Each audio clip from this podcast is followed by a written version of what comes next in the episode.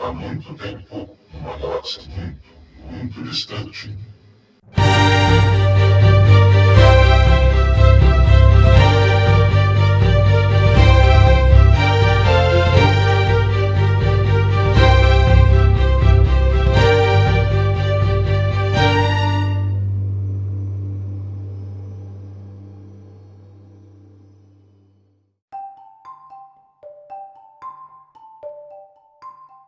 Bom dia, boa tarde, boa noite. Jair Yoda do JediCenter.com.br de volta com mais um episódio do Sozinho em Acto, o seu podcast de Star Wars. Hoje a gente vai passar pelas notícias das últimas duas semanas. Se você estiver escutando isso daqui no futuro, esse episódio é de 1 de abril, mas não vai ter nenhuma mentira aqui. Então a gente está falando das últimas duas semanas, desde o episódio anterior, que foi justamente a análise do trailer de Obi-Wan Kenobi. A gente vai começar também falando de Obi-Wan Kenobi, série que foi adiada hoje pela Disney em dois dias. Sim, ela foi adiada em dois dias. A Disney hoje soltou um vídeo com o Will McGregor falando que a estreia da série foi adiada de 25 para 27 de maio, mas como bônus a gente ganha dois episódios em 27 de maio. Então vai ser basicamente um filme de Obi-Wan Kenobi dia 27 de maio pra gente. Vou reclamar? Não, não vou. O curioso é que eles só mudaram a data de estreia da quarta-feira para sexta-feira. Os outros quatro episódios vão continuar sendo de quarta-feira. E não teve nenhuma explicação da Lucasfilm do porquê dessa alteração. A maioria das pessoas acha que é para lançar junto com a Star Wars Celebration, que esse ano ocorre em Anaheim, a primeira desde o início da pandemia, a última foi em abril de 2019, e ela vai esse ano de 26 de maio até 29 de maio. Então a maioria dos sites de Star Wars estão pensando, ok, eles vão lançar dentro da Star Wars Celebration e não um dia antes. Eu particularmente acho que deveria mover o início da Star Wars Celebration para 25 de maio, porque 40 anos da saga, né? Mas não vou na Star Wars Celebration e tô ganhando dois episódios. Então, tá ótimo para mim. Outra coisa que saiu logo depois, no dia de hoje, que eu tô gravando 31 de março, tá? O episódio sai amanhã, 1 de abril, é a listagem de autores de 5 dos 6 episódios. Agora a gente não sabe se a listagem de autores é porque estão juntando, por exemplo, episódio 1 e episódio 2 da série em um episódio só, e aí fica 5 sendo o primeiro com tamanho de episódio duplo, ou se o Writers Guild of America, ou Sindicato dos Escritores dos Estados Unidos, simplesmente não atualizou os dados deles com os autores do último episódio. São esses os créditos. O episódio 1 tem roteiro de Joby Harold e Hossein Amini e Stuart Beatty, com a história de Stuart Beatty e Hossein Amini. O episódio 2 tem o roteiro apenas do Joby Harold, com a história do Stuart Beatty e de Hossein Amini. E o terceiro é escrito por Joby Harold, Hannah Friedman, Hossein Amini e Stuart Beatty. Por que, que eu estou parando aqui? Hossein Amini, que está recebendo crédito nesses três primeiros episódios, foi o escritor original da série. Os seis roteiros que haviam sido escritos depois que o que era para ser o filme do Obi-Wan se tornou uma série, eles foram arquivados em 2020 e quando foi quando trouxeram a Deborah Shaw e quando o John Favreau e principalmente o Dave Filoni convenceram ela a aumentar a escala do roteiro. Havia também na época, de acordo com várias fontes dentro e fora da Lucasfilm, uma preocupação de que o roteiro estava muito parecido com The Mandalorian, do Obi-Wan tendo que cuidar de uma criança, o Luke Skywalker.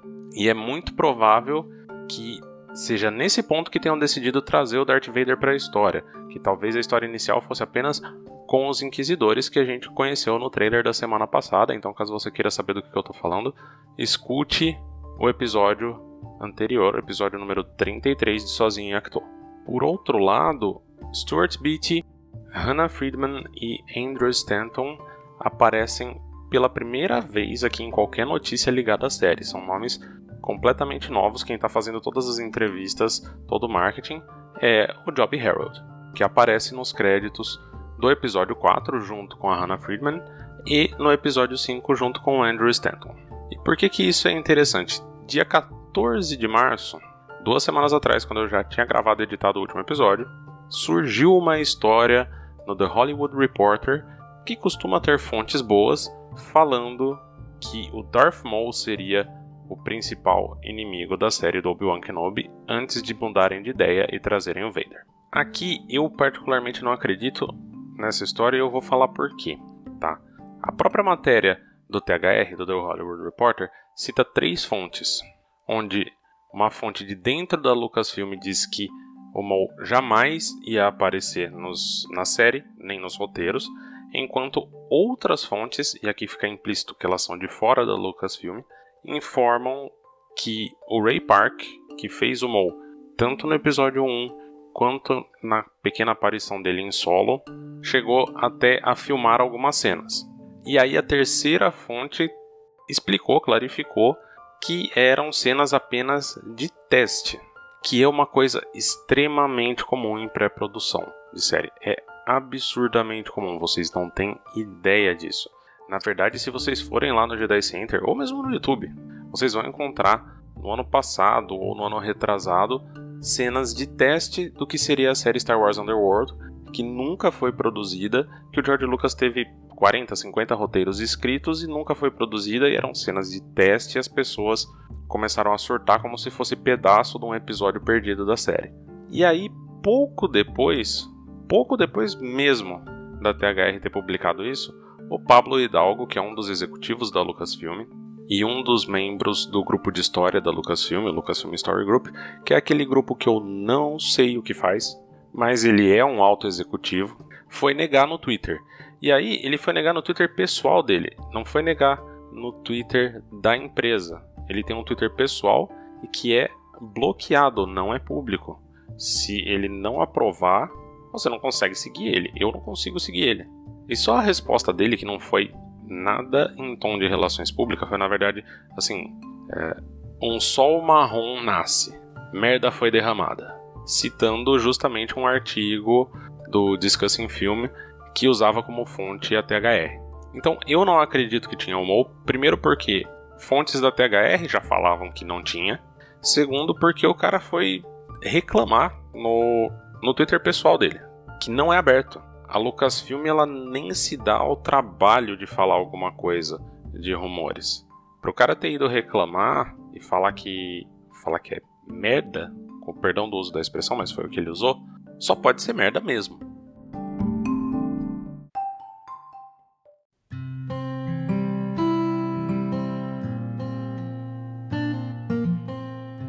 Mas enfim, vamos passar para The Mandalorian agora, que supostamente teve as filmagens da terceira temporada finalizadas.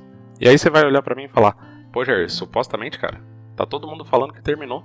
Esse é mais um dos casos que o pessoal tira completamente as coisas de contexto e eu não tô falando que não terminou, eu tô falando que pode ter terminado e que não foi confirmado pelas Lucasfilm. É um rumor de que terminou. O que aconteceu foi o seguinte: um post do Instagram de um membro do departamento de figurinos da Lucasfilm afirmou que o trabalho do departamento de figurinos estava terminado na terceira temporada. Prestem atenção, o departamento de figurinos terminou a terceira temporada. Isso não significa que a terceira temporada acabou de fazer tudo ou acabou de filmar. E aí, o Carl Weathers, que é o ator que faz o Griff Carga, que vai retornar na terceira temporada e que também já dirigiu alguns episódios e vai dirigir, na verdade, dirigiu um dos episódios que vai sair na terceira temporada, ele comentou o seguinte em um tweet do perfil Star Wars Stuff, que é Star Wars Stuff 2. E que temporada de maravilhas! Foi isso que o cara falou. Aí a internet pegou e saiu correndo. Carl Weathers confirma que terceira temporada terminou as filmagens. Não, o cara falou que foi uma temporada de maravilhas. Ele pode simplesmente só ter implicado que ele terminou as coisas dele, assim como o departamento de figurino. Eu, particularmente, vou acreditar quando alguém realmente falar.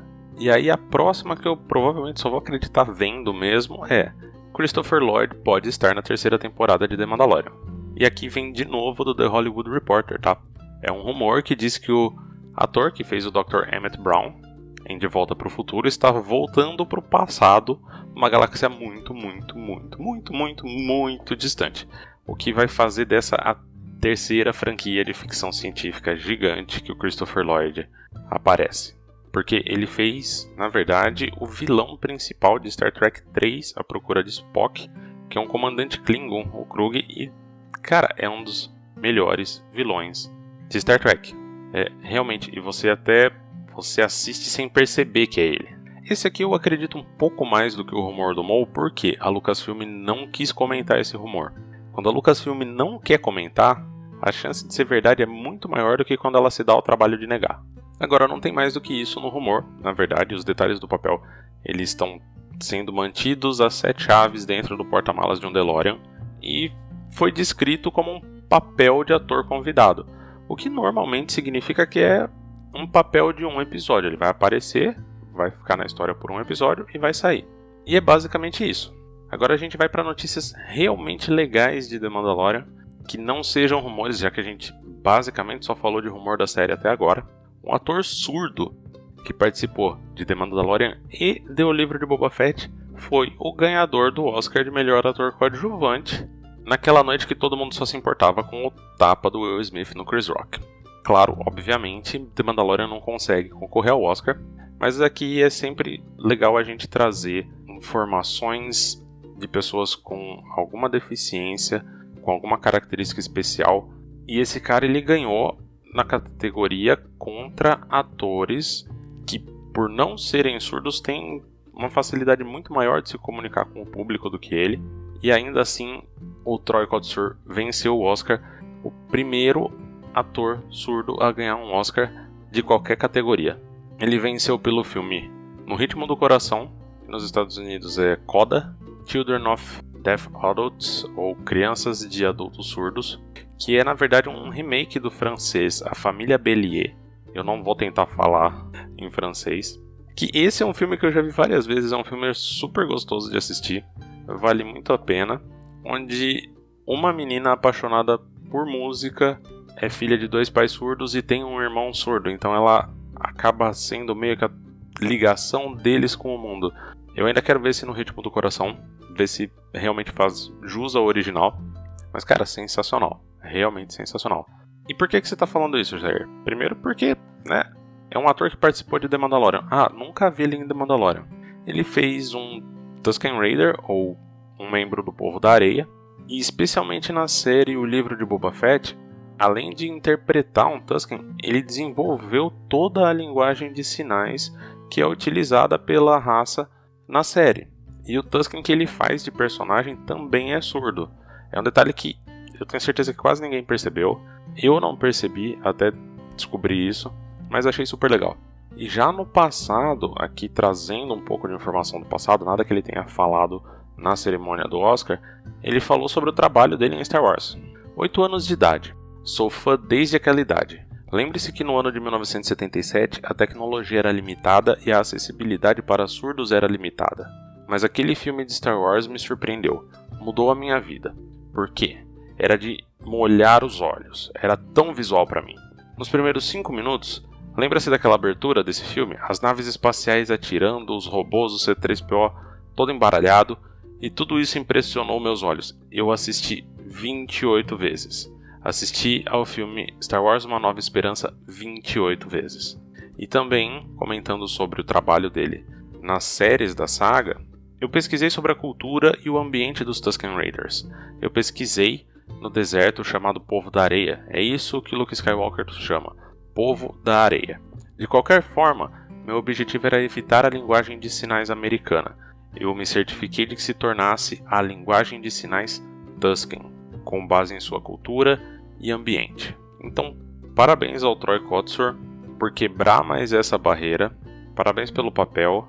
Parabéns pelo trabalho em Star Wars e por trazer mais inclusão ao mundo de Star Wars que precisa. O mundo de Star Wars precisa de muito mais inclusão do que tem hoje.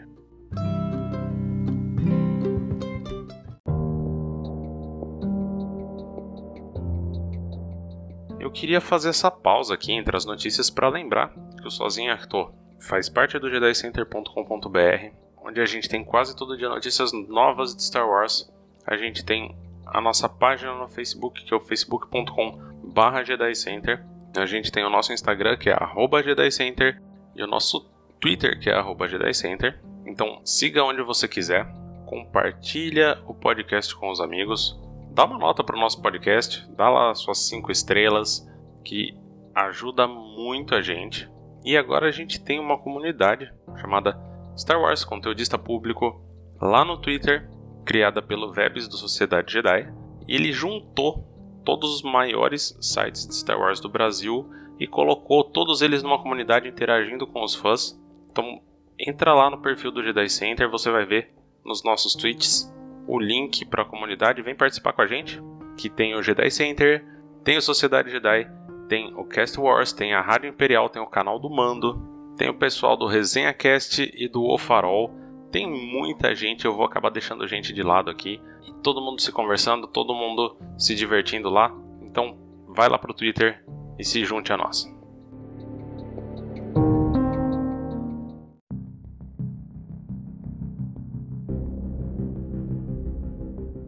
Já saindo das produções televisivas e cinematográficas, a gente vai para os jogos. Nesse caso, Star Wars Eclipse, jogo que deve se passar no período da Alta República, que eu comecei a ler semana passada. O que aconteceu lá atrás, no dia 18, uns 12, 13 dias atrás, foi que a empresa Quantic Dream ela tentou escapar na tecnicalidade de um rumor de adiamento do jogo. Um mês atrás, mais ou menos em 3 de março, o site Xfire, o qual eu confesso que eu nunca havia ouvido falar na vida, revelou que a desenvolvedora Quantic Dream, que é a responsável pelo jogo Star Wars Eclipse, estava com problemas para contratar mais de 60 vagas de emprego abertas para o jogo na França. E algumas dessas vagas estão abertas desde 2020, o que estaria causando um atraso do lançamento para 2027 ou 2028, ou seja, daqui a pelo menos 5 ou 6 anos. O fato é, a Quantic Dream está tendo problemas desde 2018 com várias acusações de ambiente de trabalho nocivo, com processos mencionando homofobia, transfobia e até abuso sexual dentro da empresa. O dono da empresa, que se chama David Cage, ele é acusado de frases como Nos meus jogos todas as mulheres são putas e nós não fazemos jogos para bichas. E isso meio que estourou na cara da Lucasfilm na época do lançamento do trailer, 9 de dezembro. Ninguém sabia desse jogo, ninguém sabia quem que era o desenvolvedor. E assim, foi inicialmente um sucesso, mas de repente quando as pessoas se tocaram quem é que estava desenvolvendo e The High Republic, a Alta República, tem sido o lugar do cânone onde há uma abertura maior justamente para mais mulheres, para mais pessoas homossexuais, bissexuais, transexuais que nós precisamos que sejam trazidas para os filmes, para os jogos e para as séries, porque elas são praticamente não existentes nessas mídias. Nisso, Star Trek faz um trabalho muito melhor. E aí colocam um desenvolvedor que fala que todas as mulheres nos jogos têm que ser putas e que não faz jogos para bicha. Então, isso virou um movimento na internet, uma campanha chamada Blackout Star Wars Eclipse, o que é um trocadilho e inclui grandes canais de Star Wars no YouTube, por exemplo, se recusando a cobrir o jogo, que é o caso do Star Wars Explained, que é um dos maiores, se não o maior canal de Star Wars, tirando o canal oficial da Disney. E aí, duas semanas atrás, falando ao site Games Radar, um representante da empresa afirmou o seguinte: Star Wars Eclipse não foi adiado porque a Quantic Dream nunca anunciou ou prometeu uma janela de lançamento para o título. O recrutamento continua ativo enquanto funciona em Star Wars Eclipse, publicação de terceiros e também projetos não anunciados. E aí eu sou obrigado a ficar puto com essa empresa, porque é tratar fãs e público como idiotas. Com todo o pouco respeito que eu já tenho por eles agora, não ter anunciado publicamente uma data é só uma tecnicalidade. Nenhuma empresa, nenhuma empresa, nenhuma, nenhuma começa um projeto, ainda mais um de milhões de dólares, um jogo pode ser mais caro que um filme às vezes, sem ter um planejamento de onde terminar. Ninguém joga, vamos supor que custe vai 50 milhões de dólares esse jogo. Ninguém joga 50 milhões de dólares na mão de uma empresa da, na França e falar: não, fica aí, vai fazendo, a hora que você terminar tá bom. Não, não é assim. A Lucasfilm não contratou essa empresa sem dar um prazo. Então, assim, tem um prazo. A pessoa me falar que não foi adiado porque nunca anunciou um prazo é me chamar de idiota. É aquela hora que é melhor a pessoa ficar quieta. Não responde nada. Finge que não tá acontecendo nada e fica quieto. Esse foi o meu desabafo da semana. Ou não.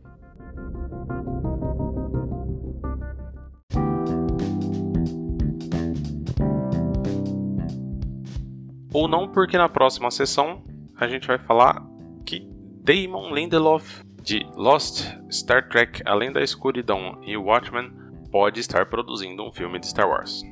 O que me assusta. O que me assusta, uh, eu nem cheguei a ver Watchmen porque eu tenho trauma do Lindelof. Eu realmente tenho trauma do Lindelof. Ele fez Lost, que eu vou ser bastante sincero em falar que eu não consegui passar dos primeiros cinco episódios, junto com o J.J. Abrams, e ele fez Star Trek Além da Escuridão, junto com o J.J. Abrams também, o que, para o meu coração tracker, é o pior Star Trek de todos os 13, de longe, de muito longe. Claro que você vai achar trackers que acham o melhor, maravilha para eles, sensacional.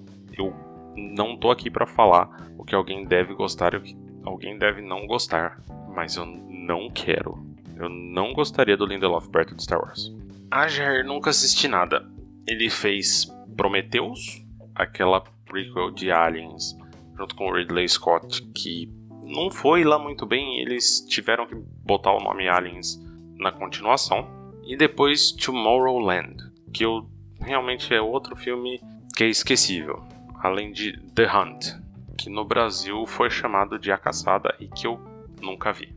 A fonte foi o repórter Jeff Snyder no Twitter apontando para um artigo do The Ankler, que é um artigo pago, então eu não consegui ler. E o máximo que eu consigo fazer é dar a minha opinião pessoal de que eu não gostaria de que fosse verdade. O que a gente sabe hoje de filmes de Star Wars é que o próximo deve ser Rogue Squadron da Patty Jenkins, que é, deve ser um uma sequência espiritual de Rogue One e que está marcado para ser lançado em dezembro de 2023. Mas considerando que a gente não teve muitas notícias, a não ser que a gente tenha notícias muito boas na Star Wars Celebration, eu acho que vai acabar sendo adiado. Até porque eu não sei se dá para você começar a fazer um filme desse tamanho, uma sequência de Rogue One, em um ano e meio, se eles forem apenas anunciados na Celebration. E não é como se Star Wars conseguisse produzir coisas sem ninguém ficar sabendo, principalmente algo do tamanho de um filme.